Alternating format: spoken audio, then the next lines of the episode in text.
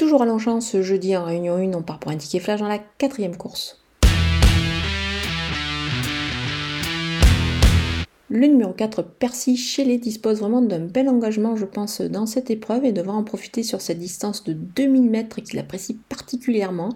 Il a repris de la fraîcheur depuis sa dernière sortie. Je pense qu'il devrait pouvoir s'imposer, pourquoi pas, sur cette piste euh, sur laquelle il est tout simplement invaincu en deux tentatives. Il a certes le numéro 1 Carini euh, qui s'annonce redoutable sur sa route, mais vous pouvez jouer quand même ce Shelley au jeu simple gagnant placé.